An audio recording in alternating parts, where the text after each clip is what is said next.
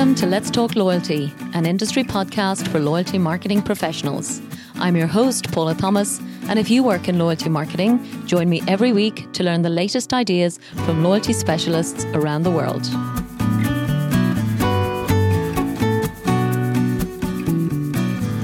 Hello, and welcome to episode 197 of Let's Talk Loyalty, an episode entirely focused on the loyalty industry in Poland.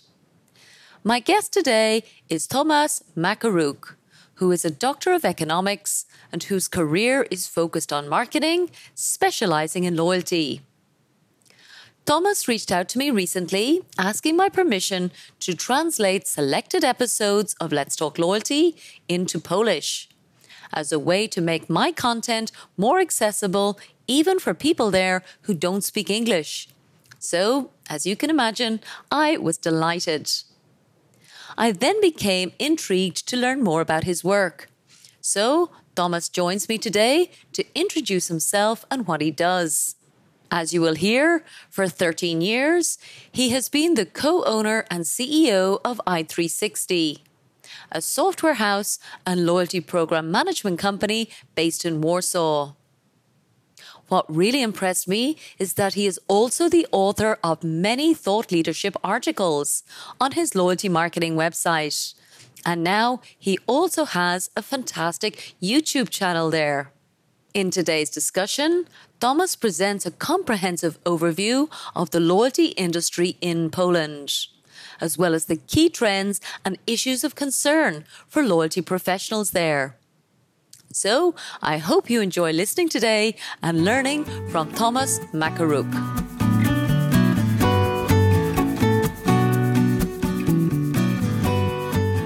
So, Tomas joining me today from Poland. Welcome to Let's Talk Loyalty. Hi, um, it's my pleasure. Thank you for having me. Wonderful. It's been absolutely fascinating to have met you and to hear about all of the incredible work that you're doing there. I knew very little about Poland at all. So we'll definitely be getting an expert's view on the entire loyalty market in your country today, Tomas. So um, thank you for all of your preparation, for reaching out to me a couple of months ago to introduce yourself.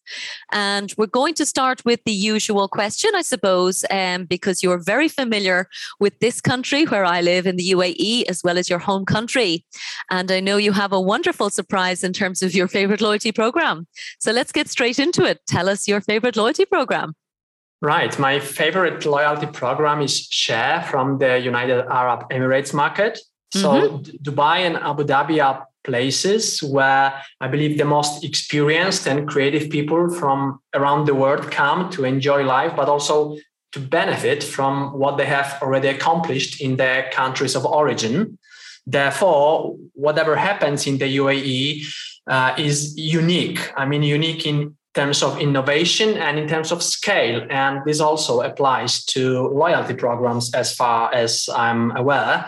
So, when asked which market actually is the most advanced and worth benchmarking for loyalty programs, I would usually point to the UAE, uh, to the US, and to Japan. So back back to Share. Uh, Share is an easy to navigate uh, mobile app based program run by the entire Majid Al Futtaim group uh, mm-hmm. with Carrefour, Vox Cinemas, Lego, and many other retailers as the the so-called uh, anchors. I mean, I mean the most significant participants. Yeah. Technically, it's a point-based program, but the points are denominated in dirhams, which is the UAE currency. So mm-hmm. from that point of view, it's actually the money back program. I why do I like Share? I like Share because it feels like it, works everywhere.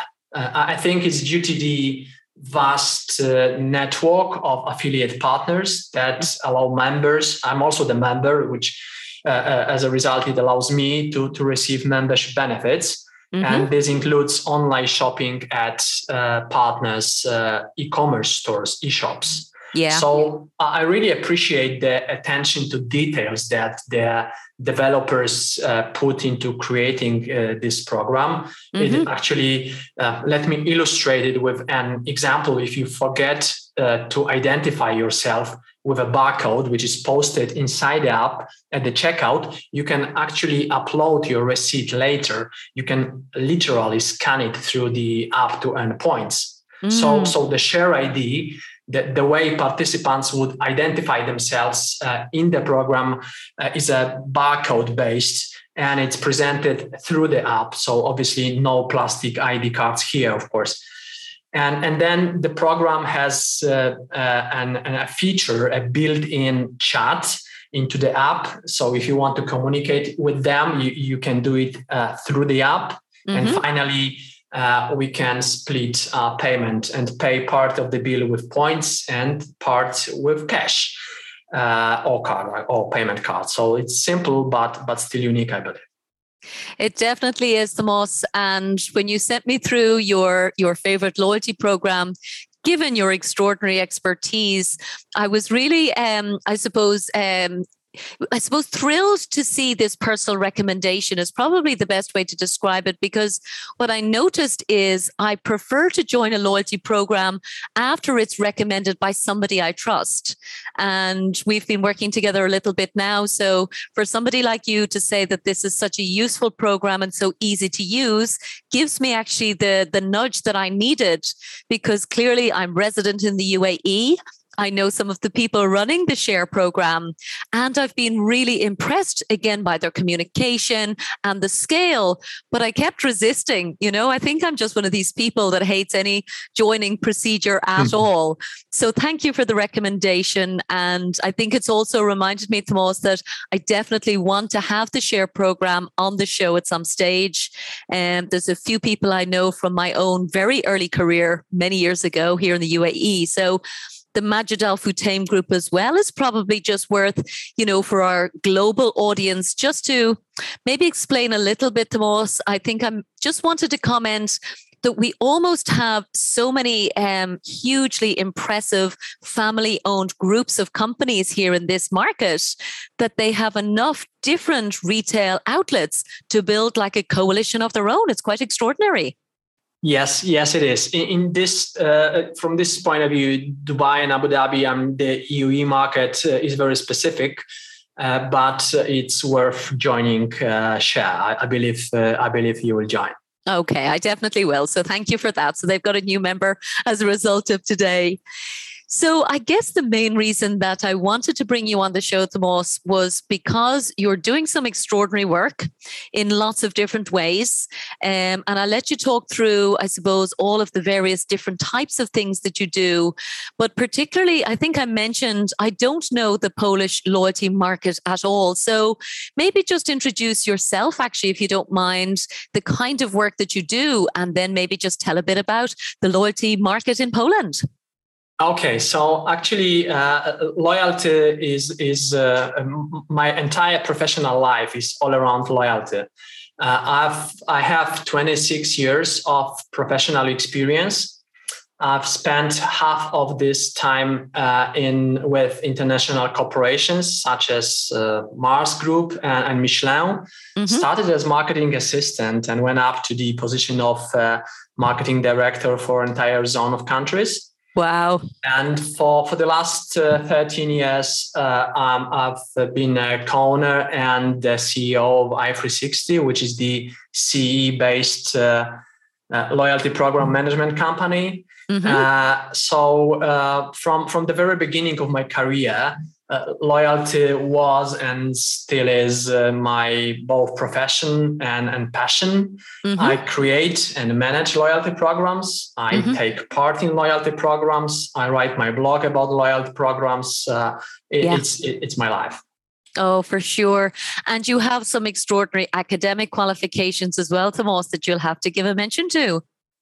Yeah, I'm, a PhD in uh, in economics uh, from the Warsaw School of Economics. I've also uh, participated in uh, Harvard's executive education course. Uh, yeah. so uh, it also was around the topics were around loyalty and For sales sure. promotions yeah. Yeah. And i think that uh, mindset of understanding the deep uh, complexity of economics must be extraordinary when you're having conversations with different brands about their loyalty programs Yes, it is. Uh, we work and loyalty programs are uh, managed by large multinational corporations, and yes. those those corporations, majority of them would be uh, actually uh, public uh, companies. They will be their stocks would be quoted on a on a stock exchange, right? Sure. So uh, it's always worth to understand what's the most critical, the single most important KPI uh, of the CEO of a public company, right? Sure. And, and, and, this would be this would be the revenue per share. So actually, the uh, the CEO of a public company would like uh, to uh, create value for the shareholders by increasing the stock price uh, value, and uh, in order to achieve that, uh, they need to increase their sales and yeah. increase their profitability. And mm here is where the loyalty program uh, plays uh, a very significant role. So yeah, that to this this understanding of how the economic wor- world works yeah. Uh, helps me a lot to uh, to create and manage uh, and succeed within the loyalty. Fantastic. So tell us then about the loyalty market in Poland. I'm intrigued. All right. Uh, so uh, basically, when we discussed uh, the geographical demographics of your podcast listeners, you, showed me statistics that your target groups comes from such far-flung regions as the United Arab Emirates, the United States, United Kingdom, South Africa, Australia. I mean, countries where the official language is, is English, right? Sure. Uh, however, if we were to do an analysis of a country where English isn't the official language, such as Poland, I believe we should begin with a, a, a, few words of introduction about the country, about Poland itself. Sure. Specifically for those listeners who live far outside of Europe. So, yeah. uh, Poland is located in Central Eastern Europe, is a member of the European Union, uh, belongs to the Schengen area, is a home for like 30 over 38 million people. Okay. In terms of area, it's the ninth largest country in Europe. Mm-hmm. And in terms of GDP, it's the sixth largest country in Europe. Wow. The, the market economy is developing since uh, 1989. So, mm-hmm. in other words, for, for what, 33 years now. And okay. the first loyalty program was created back in 1999. Uh, so uh, the, the loyalty market uh, is 23 years old, if I may say so. Wonderful, yeah. And just because we were talking today, Tomas, I did look up the the geography because you know with um, the situation in Ukraine obviously so serious at the moment. I just wanted to share my uh, support and concern for you as neighbors of Ukraine, and and hope you guys are all doing okay. Yes, thank you for, for mentioning that. We stay united uh, and uh, we very much uh, help as, as far as possible, uh, especially those uh, refugees from, from the Ukraine, since mm. there's a regular war there. Yeah, unbelievable. Okay, so listen, back to the loyalty market there. Um, you've mentioned that the loyalty program market is 23 years old. And actually, it seems to be um, quite huge in terms of the sheer number of actual programs in existence. So maybe give us a sense of exactly what type of sectors are operating and the sheer scale of the market there in the loyalty sector. Okay, okay. Uh, so there are over like 130 loyalty programs uh, aimed at the end buyer, meaning the business to consumer loyalty programs. Okay. And we know it because uh, every year at i360, we count them all and we sign up for the newly created ones. Wow. Uh, in, in, fact, we participate in all of the loyalty programs on the market. As mentioned, we are really loyalty freaks here. Great. Uh, in, in parallel, there is over like 100 business to business incentive programs but I will not discuss them today. I will focus on, on B2C only. Okay. Uh, the, the above values apply to those ventures that are organized uh, systematically and have the terms and conditions in writing in which the headline reads it's a, a loyalty program. I okay. mention this because one of the market trends we have uh, seen in recent years especially during the pandemic, is the emergence of, of marketing activities whose uh, set of rules include all the elements that would make us say it's a loyalty program, but the organizers actually don't call it uh, that. Okay. So they treat those ventures as part of, as of their basic marketing offer. This is mainly visible in e-commerce. Okay. At the same time, uh, some of the actions which are called loyalty programs are actually loyalty cards. However, based on the adopted methodology, uh, we classify them as, as loyalty programs. So, actually, as, as mentioned at the very beginning, mm. 130, slightly over 130 B2C loyalty programs exists. Wow. Sounds quite fragmented, Tomas. Yes, uh, yes, yes, it does. Uh, although uh, you can have very different perspective, uh, depends on how you would like to perceive uh, the market. So uh, let me let me start from loyalty market categories, and then I will take you through some in-depth data analysis. So okay. yeah. there, there are four main categories of loyalty program. We've got points programs, discounts programs, hybrid, meaning those who combine points and discounts, and money back programs. Okay. We can also distinguish, if you like, the category of multi partnership program and mm-hmm. programs directed to, to shareholders within them. So the, the breakdown of programs by category uh, looks like this. Uh, mm, the points programs cover 12% of the market. Mm-hmm. The discount 35%, hybrid would be 50. Uh, wow. Uh, and of course, it's by quantity, the number of programs, not by value of the reward market. Okay, that's a good, and, important distinction. Yeah, Thank you. Yeah, yeah. And, and, we have one multi-partner program with over ten significant partners. It's uh, it's payback. Okay. So based yeah. on the on what we have discussed above, the impression is that the loyalty market is very crowded and, and fragmented, as you said. Mm. However, this expression disappears when we look deeper into the data. And it turns out that only six largest programs reach a declared level of participation at the double digit level. So let me explain this though. Okay. The, the, reported, the reported participation rate is the percentage of responses to the question uh, which loyalty program do you participate in? And this is a question asked in a nationwide market survey of representative sample of adult Poles. We will return to this study later in the discussion if you allow. Okay. So at this stage, it's worth saying that the distribution of responses is such that 35% of the public say they do not participate in any loyalty program.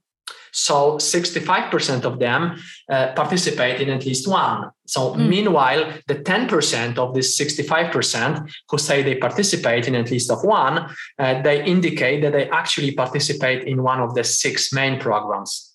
Okay. So this includes uh, three programs from the uh, uh, retail grocery category and two from petrol stations and a drugstore chain program. And, and there is also one uh, shoe retailer program within those, those six. So at the same time, roughly like 25% programs have a declared participation level of, of more than 1%. And that says a lot about the market, I believe. Even mm. though there are over 130 of them, mm. only 1% of the society uh, would admit to participate in 25, uh, 25 largest programs 25 largest of them so okay yeah uh, as as always in the case of you know analysis of the research results one has to be very careful as they are based on the spontaneous declarations of respondents right sure ultimately, however, the sum of these declarations makes up the, the entire market. So, concluding this market discussion, uh, mm. it should be noted that the 25 most popular programs are those uh, of the most prominent market players in the categories. Thus, we, we have here a very clear phenomenon of scale, if I may say so. The most significant mm. players yeah. who dominate the market are the prevalent mm. and, and are prevalent in the advertising messages are seen as organizers of the most popular loyalty programs. Wonderful. Thank you. That's a really clear and in-depth analysis. So, so I really appreciate that. The one that's, um, I suppose, uh, the most obvious that uh, I would probably have expected would be an airline loyalty program. Is that something that happens in the in the Polish market? Yes, we, we have a, a national area uh, airline carrier, and they have their own loyalty program, but it's not within the 25 largest ones. Okay, okay. My sense is the demographics in Poland means maybe few people get the you know the opportunity to you know become uh, members of the, the, the frequent flyer program. Maybe as much as as you said, everyday things like grocery and fuel and certainly drugstores. Yes, yes. So that, as as always, the the main uh, categories of a market where the loyalty programs are organized, mm-hmm. like uh, food retail uh, stores, uh, but but not the airlines. Okay, brilliant. So, how has it developed? Um, you mentioned, I think it was 1999, the very first one started. So, so where did it all begin for Poland in loyalty? Yeah, so uh, it was back uh, in the previous century. It was 1999. uh, 20, wow, now I feel really ago. old. yeah, yeah. and th- that's how old the market is. Uh, then the tests began on the first two loyalty programs, actually, for two competing chains of, of fuel stations. These were and still are uh, point based programs. Mm-hmm. So now these were tests, and now officially the oldest program is now celebrating its 21st uh, anniversary. So Great.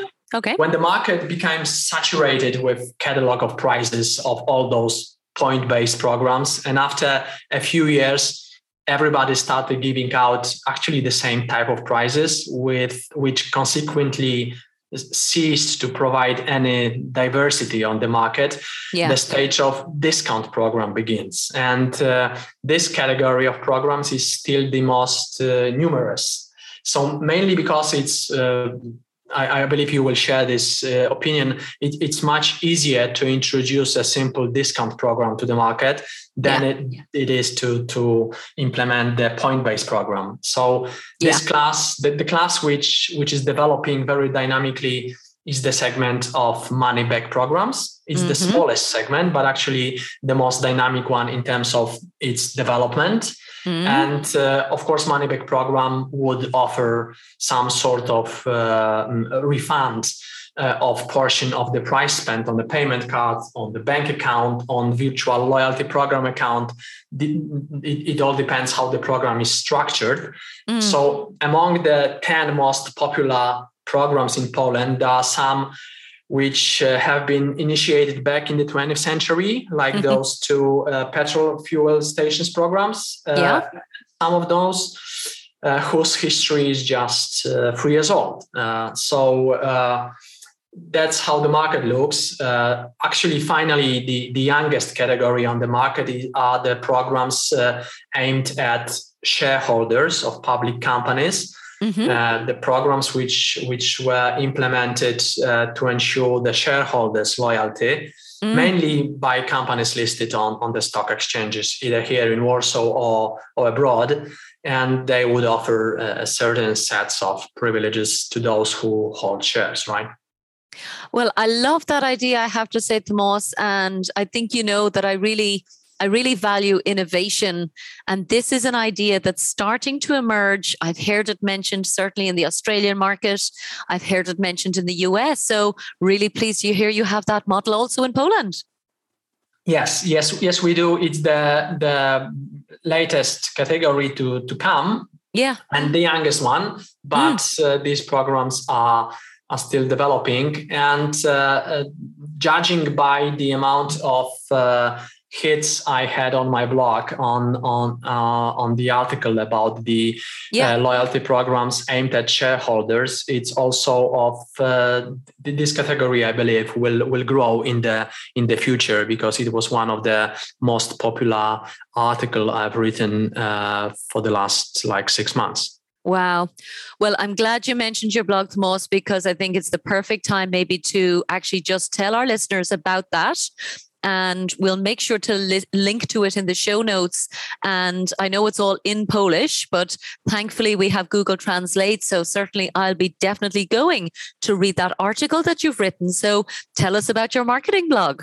Oh, thank you. Um, the, the, address is uh, Marketing Business Blog. In fact, it, it has a section in English. Uh, I'm ah. translating uh, the most popular and uh, the, the articles which uh, among those um, read very, very often. Great. And so, so you're all invited.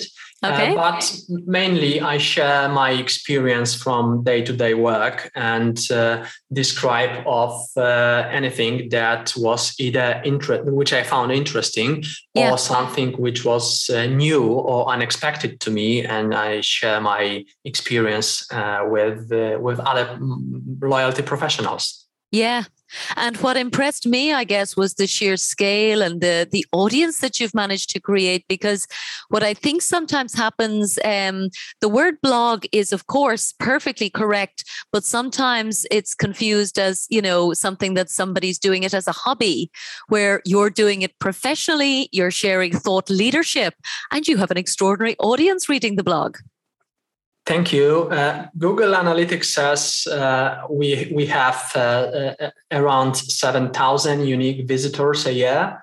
So uh, it's in terms of I mean, being a B two B blog. Uh, Amazing. Uh, it's it's a quite a, a, high figure, which I very much appreciate. Yeah. And uh, I would like also like to say thank you to Paula uh, for letting us translate uh, your podcast transcripts, selected podcast transcripts, which we publish, and I, I really very much appreciate. Well, you're doing amazing work with them. I know the first one, um, my um, articulation mightn't have been clear enough for the transcription to be clear for you, but you seem to be doing it beautifully well now. So I'm really honored actually to have my my content there in Polish. So uh, so great work for you. Um, tell us then, Tomas, about how I suppose the programs are evolving there in, in Poland and maybe some of the most popular ones. Okay, so uh, there are three uh, most popular programs in Poland. Uh, so the first one would be Moja Biedronka, a, a program of a, a, food retail chain called Biedronka, which is owned by Jeronimo Martins. Mm-hmm. And your mm, listeners from Portugal uh, might recognize it and, and, forgive me if I butcher the pronunciation here as Pingo Doce. Okay. Uh, this is Biedronka in Poland. Uh, yeah. The second one would be uh, Orlen Vitay, which is the program by the Orlen uh, fuel station chain owned by the company uh, which is controlled by the Polish government. Okay. And Rossmann Club, which you will obviously know of the Rossmann chain, which is one of the few entities on the market that actually run two loyalty programs at the same time. Mm-hmm. An interesting perspective on the market is also shown by the analyzing the like top top six or top ten uh, uh most popular programs of the last decade. Mm-hmm. So in this group we have like 12 programs which rotated between 2011 and 2021. Okay. Some of them stayed at the top for the whole time. Others mm-hmm. dropped out and, and were replaced by the newly created programs. So uh, having said that, I'd like to also mention that when analyzing the market, it's always worth looking at events uh, whose, uh, if you like, organizers would prefer to hide them from the public. Uh, I'm referring here to the process of closing of ineffective loyalty programs. So, so ah, far in yeah. Poland, we have experienced the closure of several critically, actually, uh, critical loyalty programs whose membership uh, data sets numbered in, in millions uh, even. Uh, so I'm thinking of a leading telecom program, several wow. food retail chain programs, including the Tesco Clubcard, probably mm known to your most of your listeners, which disappeared from the market uh, last year. Yeah. So all those events uh, were triggered by one of the two factors, either ownership changes or the bankruptcy and liquidation of the of the organizer. Thus, we are dealing here with a like a particular trigger when new owners would introduce a new order or a new set of rules and naturally strive to increase the effectiveness mm. and efficiency of the activities of the company they bought or acquired. So, yeah. As we all know, loyalty programs, specifically those with millions of participants, would consume like millions of dollars of the budget annually. So, mm, both yeah. in terms of the operating costs and the, the reward costs. So, the temptation then is for the new owners or new managers in like one fell swoop uh, close the program and uh, significantly improve the projected financial results by by freeing up the budgets that are moved from the expense line of the income statement to the profit line. So uh, we've got a very uh, strong, uh, most popular uh, list of, of loyalty programs, mm-hmm. but we have also experienced closures for the last uh, 20, 23 years of the market history. Okay. My goodness. Well, first of all, I'm glad I didn't have to pronounce those Polish names myself. So thank you for um, explaining those for us. Um, on the Tesco closure, um, I will mention, and again, also link in the show notes, we had um, a wonderful interview with the Salling Group uh, just about a month or so ago out of Denmark. And my understanding is the Salling Group in Denmark has bought that uh, grocery chain, so will be expanding in the Polish market. Um, I know it's not, um, you know, I suppose reassuring for people who lost millions of points, but I do believe there will be a, lo- a new loyalty proposition coming because Salling Group is definitely investing very heavily in loyalty. So hopefully that is a solution in that one. But I guess you're absolutely right, Tomas. It's um, it's an easy decision for a hard nosed financial person person to um to change the optics of a business just by you know removing their actual legal obligation to um, to previous members of a loyalty program and change the finances just with them by by letting everybody down and not giving them what they owe them. Mm-hmm, mm-hmm. Yeah, I agree. Yeah, it's pretty tough, pretty tough. But anyway, I guess it's life. So um, so not to worry. Um, but I, I do think there's a lot of um, closure of loyalty programs. I mean, we've seen it in the US, for example. We've seen it all over the world, and I would love to just get your perspective on, you know, how are they perceived maybe by uh, business owners and managers in Poland? Because, as we said, there's there's certain triggers if um, if the ownership changes or the business closes down or there is actually a, a bankruptcy, but in terms of how loyalty might be perceived or respected as a driver of profitable behavior, is that something that you think Polish business owners really buy into, or do they still need, need convincing? Mm-hmm. Uh, I would refer to the uh, uh, the Delphi report published in uh, 2019 uh, called "Why Loyalty Programs Fail." And uh, in, the, in this study, the second most important factor uh, in loyalty program failure, uh, which was identified, is the lack of ability to document and analyze the loyalty program's effectiveness. So, actually, yeah. like uh, over 90% of the experts uh, participating in the panel discussion uh, of on which this report was based uh, confirmed that the inability to calculate program effectiveness and efficiency, yeah. uh, uh, all, all, these two metrics is a cause of potential program failure.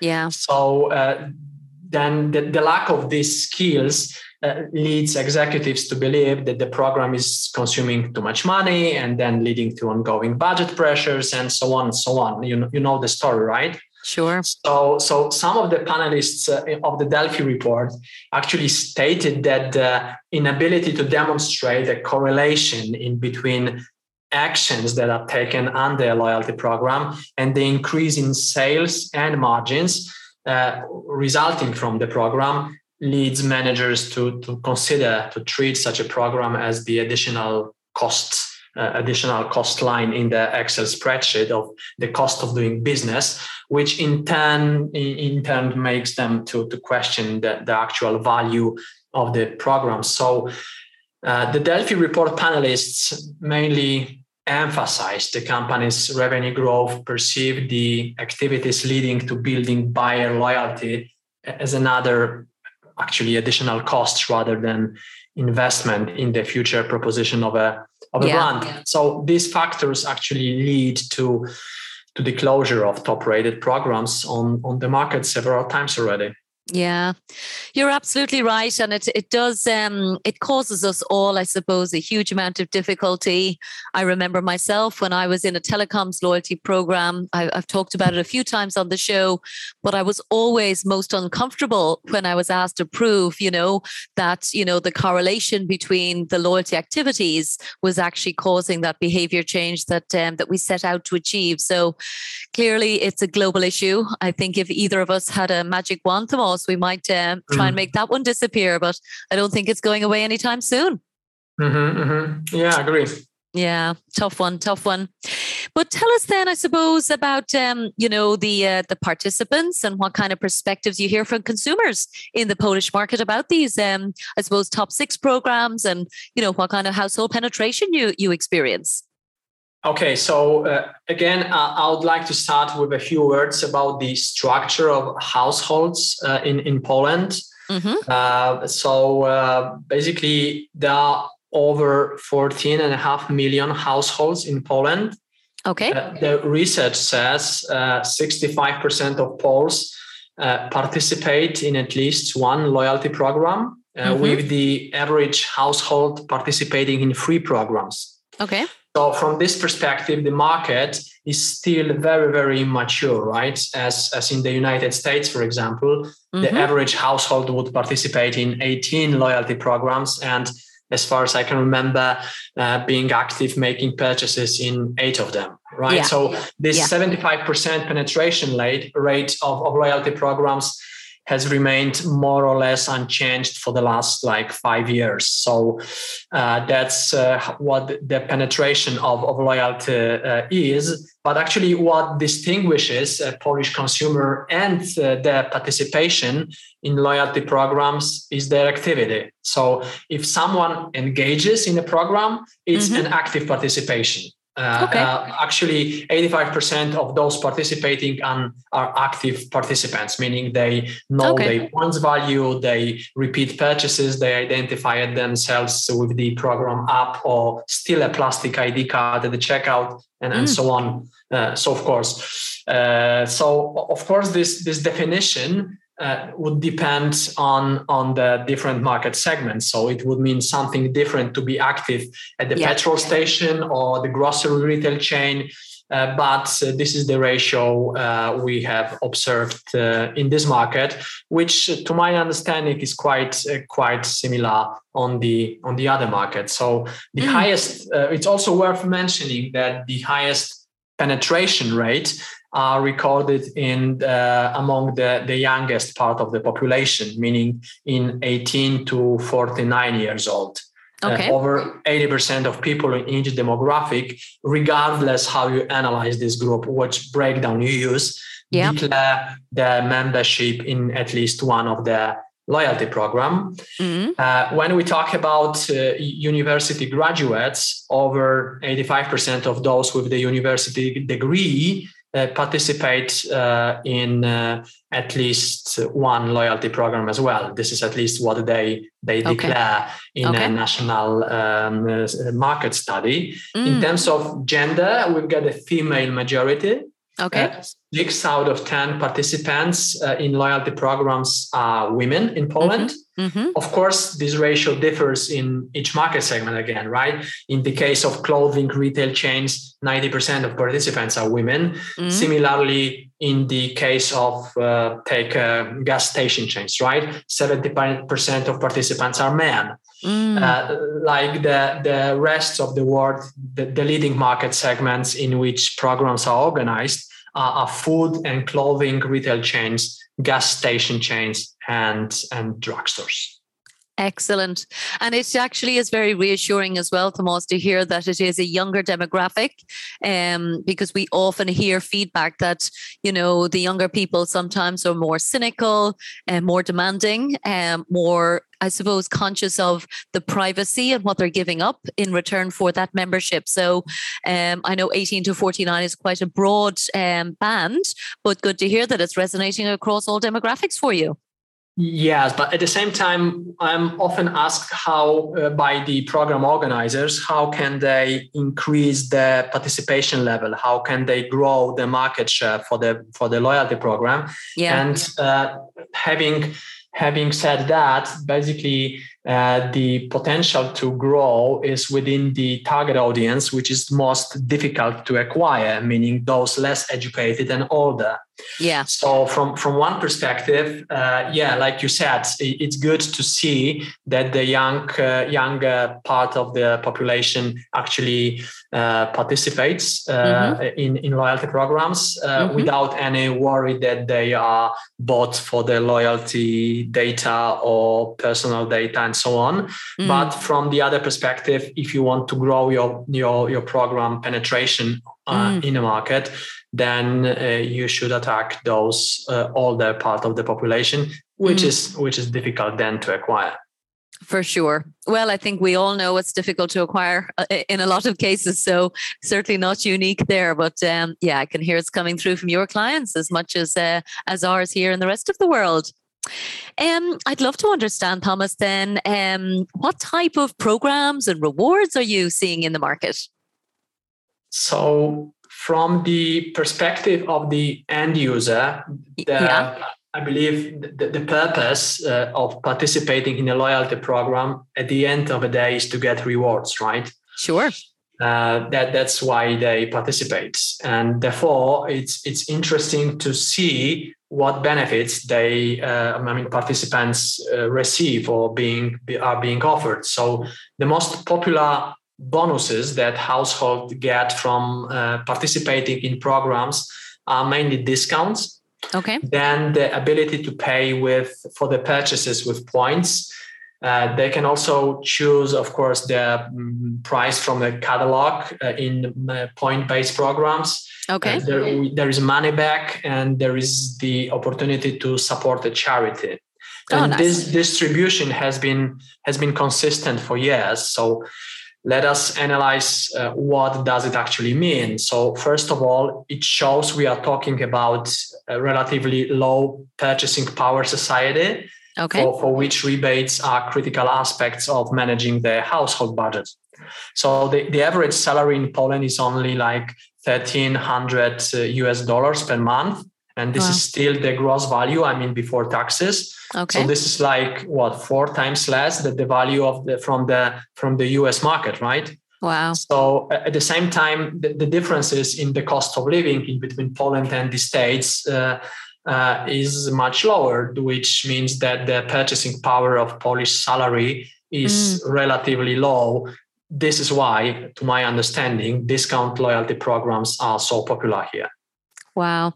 Yeah, it's incredible when we know that our industry is actually helping people manage their monthly budgets. This is exactly what what is happening. Yeah. Wow.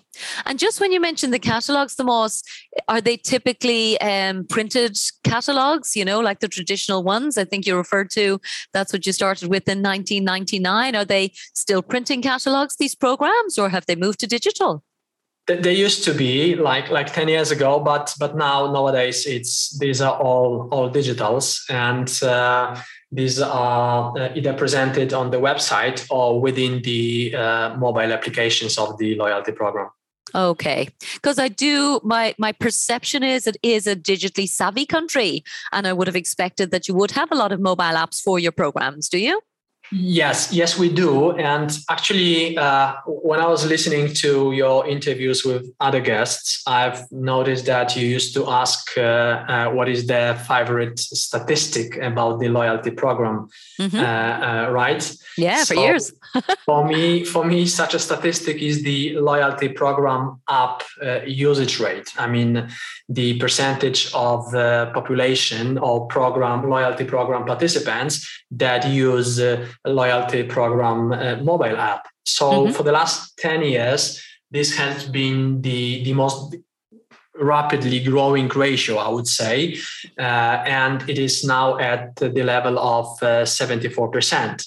So, what does it mean in practice? Uh, roughly speaking, it means that 65% of the population participates in at least one of the loyalty program and mm-hmm. 74% out of this 65% use the loyalty program's mobile app. Mm, so excellent.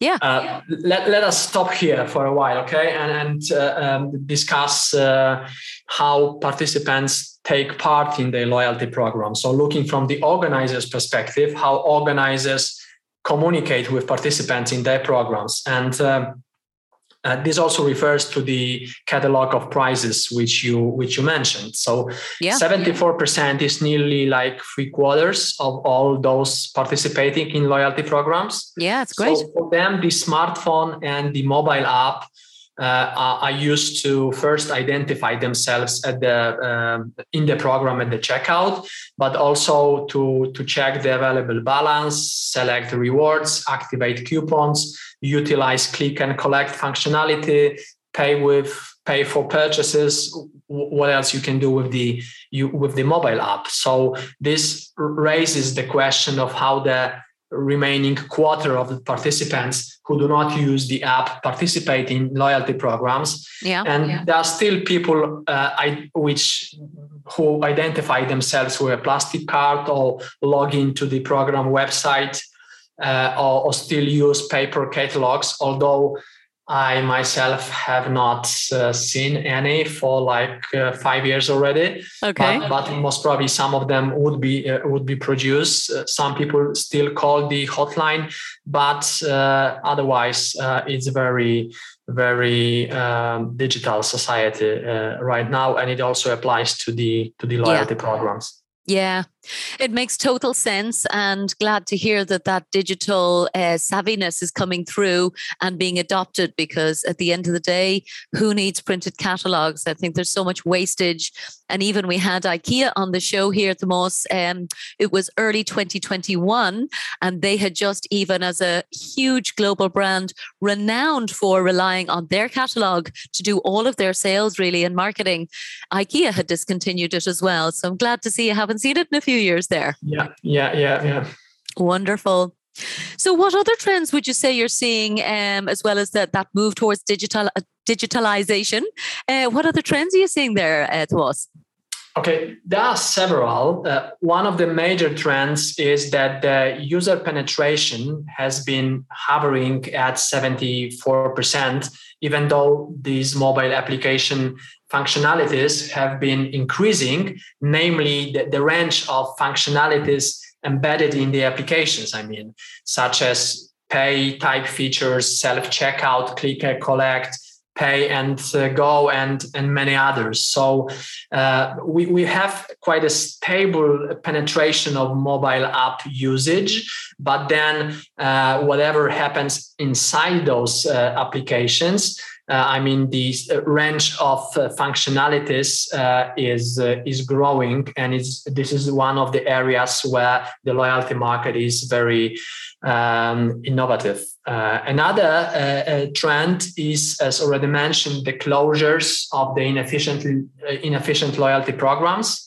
Yeah. I've mentioned the Tesco Clubcard, although I wouldn't say it was it was an inefficient program. It was a different trigger here. Yeah, yeah. Uh, it was due to the like mentioned, like I mentioned before, right? It was due to the change in the ownership structure. Sure. Another trend would be uh, launching uh, of new premium programs as a supplement to the mass market offer. It is combined with the migration of part of the user database into the lower tier let me give you an example.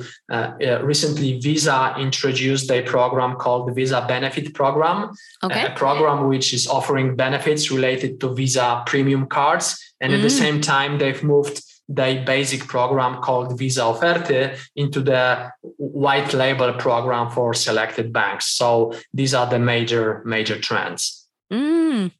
Wow, that's fascinating. I hadn't heard about Visa having a premium program in other markets yeah they, they have they have one in poland and they have one in neighboring countries yeah Wonderful, wonderful. Um, and things like, I suppose, payments then, is that, I suppose, becoming part of your industry there, like in other countries? Yes, uh, actually, uh, the, the, the most, if, if I was to point to the most important and uh, the, the, the, the, major trend, this would be uh, the development of those pay type of features. So you can uh, mm. either uh, pay uh, with the mobile um, application of the loyalty program, mm-hmm. or you can uh, just link your your credit card or, or, debit card to the loyal uh, um, to the mobile app of the loyalty program. And there is no need to actually have your wallet with you. It's enough to have a phone and you can pay right. for your purchases with the mobile application of the of the loyalty programs. It, it works slightly different in different programs but at the end of the day the development is uh, and what's unique here is that uh, you can uh, uh, actually do one transaction and it's combined. I mean, your identification at the checkout and your payment process yeah. uh, are now uh, combined and it's just one process. Yeah. And you mentioned to me as well once before, Tomas, about the concept of an autonomous retail outlet. And it sounded very sophisticated, um, something maybe like we've seen in the US, for example, with, with Amazon stores. So can you tell us a bit about that particular one? Yeah, I mean, it's a concept. Uh, uh, it's a, a, I would say, proof of concept at the moment, okay. but it works in several cities. Okay. Uh, it's like a, a, a store uh, for loyalty programs participants only. So you can actually uh, purchase uh, if you are a member of the loyalty program. So uh, there is no human person, human beings there. Uh, wow. it's all based on the artificial intelligence. So when you enter the store yeah. And you have your mobile uh, application of the loyalty program, yeah. you can purchase whatever is there on the shelf and you just move out, right? You, you, you go away and your your purchases are being tracked by the cameras and yeah. actually you pay by the app uh, automatically Wonderful. I'll be dying to talk to uh, some of those type of retailers as well, Tomas. If you know anyone, please send them my way. Um, it's been, I suppose, a long time that, say, in Ireland, for example, there was the um, traditional version, let's say, where we have scan and pay you know, but in a manned store. So I think the big difference, as you said, is if there's nobody in the store, and obviously you have to identify yourself to get in. Uh, so there's no, I suppose, risk of theft. It's absolutely incredible to have the whole store completely autonomous and for loyalty program members only. Yeah, it's like a next step of the self checkout, right? Because with all yeah. the self checkout yeah. activities, you have to scan the product with your mobile or at the cash register and then pay by yourself. Okay. But it's it's a it's a next step, right? You don't need to do actually anything. There are cameras which track what you take from the shelf, and uh, then uh, this cost is actually added to your to your account or subtracted from your uh, from wow. your uh, payment card. Excellent, excellent. I'll be dying to try one actually. Uh, I do remember reading an article about the Amazon Go proposition, and I believe one of the um, senior people was mentioning one of the feedback they had actually from customers was they almost felt like they were stealing because they weren't they weren't having to prove to somebody that they'd made a payment. So I think psychologically, it's probably just a huge change as well for us as customers to get used yeah. to this idea that I am paying, but uh, you know I don't have to prove it to anyone. I think it's brilliant. Yes, yes, it is. Wow, wow. And then things like gamification, Tomas, that's something we like to talk about as well on the show. Do you, does that come up in the programs there in Poland? Uh, sorry, say it again. Gamification? Do you find gamification? Much? Yes, yes, yeah? definitely. Yeah, yeah. I mean, gamification is uh, uh, first of all the way to entertain uh, participants uh, yeah. but also uh, the way to make your program alive if if i may say so it's uh, something that basically uh, would encourage your participants to be active in the purchases and mm-hmm. Uh, identify themselves uh, at the checkout and uh, take part of the program benefits. And one of the ways to achieve that would be either to organize a, a lottery, a sweepstake, a competition, or mm-hmm. uh, use gamification techniques, right, from, from the computer games. Sure. Uh, different retailers approach it differently. We've got either mobile games mm-hmm. uh, or just uh, either games for fun or games uh, which will give you loyalty points, uh, or it's a technique basically to draw attention to the program uh, or acquire the younger part yeah. of the population. Different yeah. objectives here, but mm-hmm. definitely gamification is something which which is used very often. Wonderful. And I think you'd mentioned to me there was a particular example there in the insurance industry, which I think I'd only heard about in South Africa, but a gamification style program. Can you mention a bit about that one for us? Yeah, you, you mean the one where, where you actually being tracked, your your your behavior yeah. uh, is being tracked uh, by the mobile app, and yeah. uh, uh as a result of this uh, activity, uh, you can receive discounts in your next insurance policy. Is that the one you mean? That's exactly the one. Yeah, so actually, it's very unique and it's very mm, uh, modern approach to loyalty.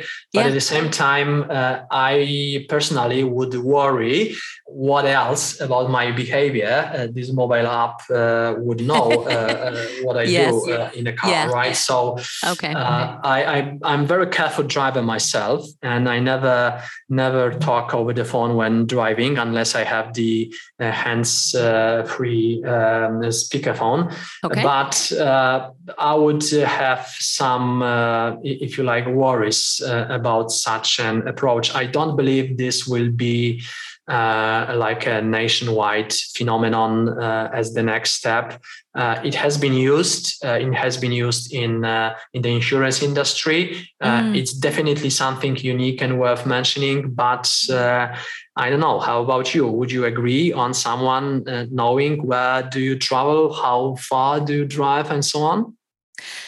Um, I think I'm probably um, okay with it as long as there's a reason that I am being rewarded for my safe driving behavior, Tomas. So I think you're absolutely right. And it's probably a separate privacy concern that there's extra data perhaps being tracked. But I remember, for example, looking at some Google data and my entire, you know, location, and this was 10 years ago, was all available on a map that I didn't realize was being tracked, uh, tracked, pardon me. And I really was, I, I found it very disconcerting, I have to say. Um, I presume that's still happening. Um, so I probably do avoid opting into those kind of things. But I feel like that there is a lot of opportunity to improve our driving, you know. So, you know, rapid accelerating and braking. And again, there's probably, it's easy to generalize, but certain demographics that perhaps drive more risky than others. So, if there's a way to reduce the risk and increase the safety, I think in principle I like it, but I, I think it's down to the brand to help me trust that that's what they're going to do with the data and reward me for, for being that safe driver. Yep, I, I, see your point. I mean, as long as we, we speak about safety on the road, then definitely I subscribe. Yeah. But from this, you know, personal data collection, because yeah. they will definitely collect a lot of a lot of data about each participant. Yeah, uh, it's uh, a bit controversial to me. I agree. I agree. Well, maybe a topic we'll pick up another time, Tomas. Um, so much to discuss. So, listen, my last question then was just for anyone who is listening, and as you know, our audience is, is truly global. Um, if they're interested in finding more about loyalty conferences um, or what's going on there in Poland, what would you recommend that they do? Okay, so uh, the, the leading conference in Poland, I mean, the leading uh, loyalty program uh, conference in Poland is called Loyalty Planet, mm-hmm. Uh, which at the time of this recording is going to be held in April 2022 in Warsaw. Mm-hmm. Uh, this year, it's uh, held under the name Loyalty in the Era of Digital First. Okay. Uh, and it's like a two-day event which which brings together over 200 uh, loyalty experts, practitioners from from across Poland. Mm-hmm. Uh, we are, uh, if I may say so, also very proud gold partner of this conference, gold sponsor. Yeah. Great. And one of our key account directors is a chairperson uh, I mean the, the moderator of the uh, of the entire forum. Uh, we, of course, we also act as the as the speakers. Mm. I, I used to do it myself for several years, but now I have given this opportunity to the mm. younger generation, if if I may say so. Super nice, and you have a couple of awards as well there, I think, don't you? Yeah, yeah, we have. They are very linked to those loyalty conferences. Uh, the the organizers uh, recently launched the new industry competition called Loyalty Heroes. Okay. But in addition, there is also Effie Awards, Loyalty Summit, Golden Arrow, and and so on. Okay, so plenty to keep everybody busy, Tomas. Um, I think that's it from my side. Is there anything else that you wanted to mention before we wrap up? Right. Uh, I'd like to say thank you very much uh, for this opportunity to present uh, the loyalty market in Poland. Mm-hmm. It's it's a privilege, and uh, once again, thank you for uh, letting us translate your selected podcast transcripts uh, and promote them in Poland. Wonderful, Tomas. Well, listen, it is absolutely my honor to be uh, the content provider for you and to be able to be translated into Polish. I'll make sure that we do link to the marketing business blog.pl um, in the show notes so everybody can find you. Are you comfortable with people connecting with you as well, Tomas, on LinkedIn if they need more information? Sure, I am on LinkedIn and there's my uh, uh email uh, at, at, the blog page. So uh, definitely yes. Wonderful. Okay. Well, with all that said, I'm going to wrap up and say a huge thank you for all of your insights, expertise, and support to Tomasz Makarek from i360 in Poland. Thanks from Let's Talk Loyalty. Thank you. This show is sponsored by The Loyalty People, a global strategic consultancy with a laser focus on loyalty, CRM, and customer engagement. The loyalty people work with clients in lots of different ways, whether it's the strategic design of your loyalty program or a full service, including loyalty project execution. And they can also advise you on choosing the right technology and service partners. On their website, the Loyalty People also runs a free global community for loyalty practitioners and they also publish their own loyalty expert insights. So, for more information and to subscribe, check out theloyaltypeople.global.